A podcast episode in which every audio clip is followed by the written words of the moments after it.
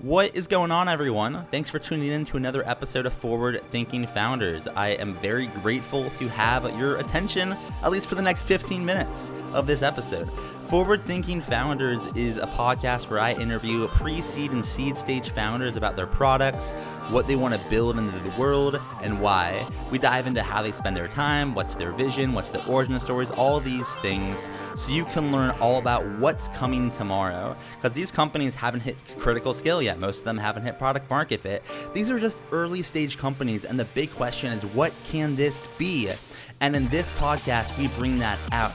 So, with that, I really hope you enjoy your time listening to today's episode. And I've already done 200 plus, so if you like this one, listen to some of the other ones, like with Amadi Kund, Austin Allred, Leah Culver. We have great interviews, so check it out. Enjoy the repository. And for now, let's get into today's episode. Here we go. All right. How's it going, everyone? Welcome to another episode of Forward Thinking Founders, where we talk to founders about their companies, their visions for the future, and how the two collide. Today, I'm very excited to be talking to Stedman Cleveland, who's the co-founder of Aura. Welcome to the show. How's it going? Pretty good. Thank you. I really appreciate you having me on. Yeah, I'm excited to have you on the podcast. Looking forward to learning more about what you are working on. For people that haven't heard of your company, what is Aura? What are you working on? So, Aura is a social and interactive marketplace. Um, we like to say we're humanizing the future of shopping um, by putting people at the forefront of product discovery. And the future that we see is not only selling new but used and borrowed fashion items in a attempt to kind of, you know, make the fashion industry more sustainable in terms of its practices that they produce. So walk me through a little bit about the the um, kind of like how this works, like the user experience if someone were to check this out. Maybe they heard about it on the podcast, they went to your website. What could someone experience if they kind of went through the flow of the product? Yeah, so as soon as um, we're, we're right now, we are in pre beta, um, which we are using the data that we're collecting from there to kind of uh, power our hyper uh, targeted recommendation engine. Um, part of where, why we got started was, you know, when the pandemic first started, all the malls started to close. People started to transition to leisure wear. And we noticed how difficult it was for us to find fashion items online uh, we kind of joke and say you can, you know, shop for a blender the same way that you can shop for a T-shirt, although it's very two different, uh, you know, categories. Uh, so one, we saw an opportunity for tech and fashion companies that were one responsible, but also social and fun uh, in a market that mattered.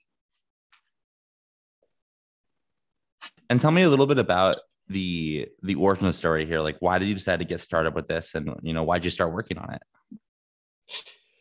When uh, like i said when, when the um, when the pandemic first started out um, the malls were closing. Um, we also were looking at industries where we can have an impact. Um, we we've kind of worked in technology for a while uh, predominantly in the advertisement space out here in los angeles. Yep. Um, and we see the future of the of technology and tech companies that are really taking a look at the practices that they are doing and not only you know looking at you know profit but also looking at impact and in change.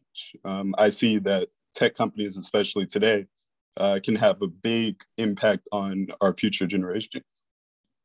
I'm, I'm curious as you kind of wake up every day to work on on this company like how do you even know what to spend your time on? Like or, or more so when you when you wake up tomorrow what are you working on? Like are you fundraising? Are you shipping product? Are you you know talking to customers? What's a day in the life for you yeah, so I'm a little bit across the board. Um, we, you know, we have about four uh, team members that are a part of the team, so it's not just myself. But um, my background is in product technology, so for the most part, I'm more so into the the product and iterating on new versions, especially as we're learning about new fashion categories.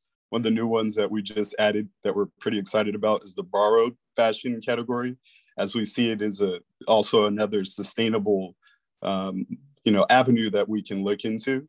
Um, but for the most part i handle most logistical things during the day whereas at night where i seem to be more creative i kind of uh, one explore you know unexplored fashion categories and then also uh, looking at our tech stack for the future And I mean, you, you kind of set me up there perfectly. You know, in regards to the future, um, what do you see for the future for for Aura? Or I guess in other words, what's the big vision here, and what direction are you rowing in as you build this out? You know, every day. Yeah, so there's there's actually a cultural shift that's happening in the fashion industry where more of the creator market, which I know is a hot topic these days, but the creator market um, you know, more creators are able to start up fashion companies easier, and then they have the distribution channels uh, through social media, predominantly uh, Instagram, uh, things like that, or or even TikTok and Snapchat, um, to actually distribute their products. Um, we we saw this um, not only in in the fashion industry, but years ago I also worked in the music industry, and I saw this shift um, in the creator market. Um, now we're seeing this in the fashion industry. So when we first started, it was kind of you know going into what a market that mattered where we can actually have an impact. And so the way that I see this is more um, smaller DTC brands. Not to say we don't have larger retailers on our platform, but more smaller DTC brands or creators uh, leveraging our tech stack to be able to have sustainable fashion careers.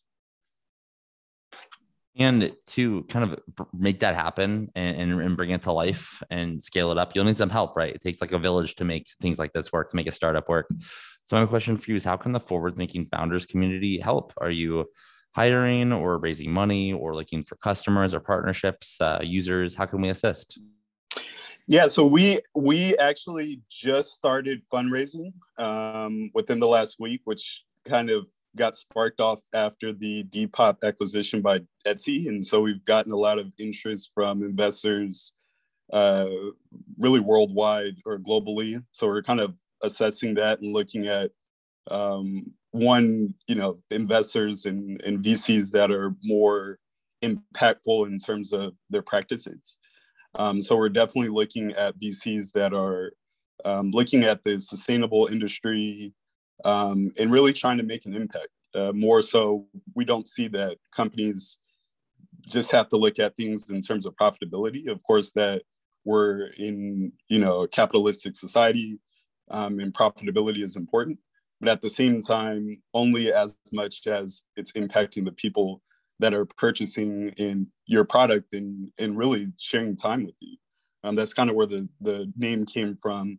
Aura is is all about sharing an extension of your identity through fashion.